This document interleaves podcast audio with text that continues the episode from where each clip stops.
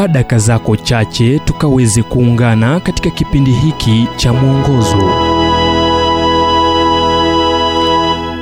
Leo tukaweze kuona upendo ni nini?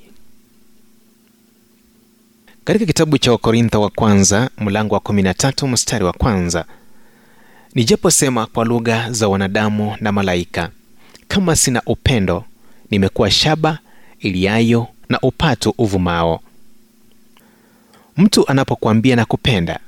Hilo linamaanisha nini? Chukua kwa mfano barua iliyoingia kutokana na kipindi changu cha guidelines. Iwapo tu waume zaidi wangejua maana halisi ya neno na kupenda wanapolisema kwa wake zao. Kusema ni jambo moja bali hakika kulionyesha inaonekana kuwa vigumu. Iwapo kwa kweli ananipenda mbona anafanya mambo haya yakiwazimu kwetu inashangaza kuwa neno hili fupi lenye herufi sita upendo linaweza kuelezwa kwa njia nyingi tofauti. Napenda kile ailin gada aliweka wazi. Wapendao pekee alisema watakuwa na maana yoyote ya upendo jinsi tu wazuri wataelewa uzuri.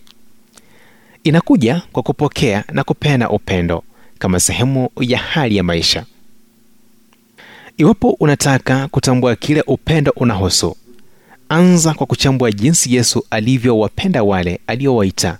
Kumi na wawili wasio kamilifu watu wa kawaida kwa kiasi fulani wasiopendeka. Tambua kwanza kuwa upendo wake ulikuwa kujitolea kusiko na masharti. Hakukuwa na ubinafsi wowote katika upendo wake.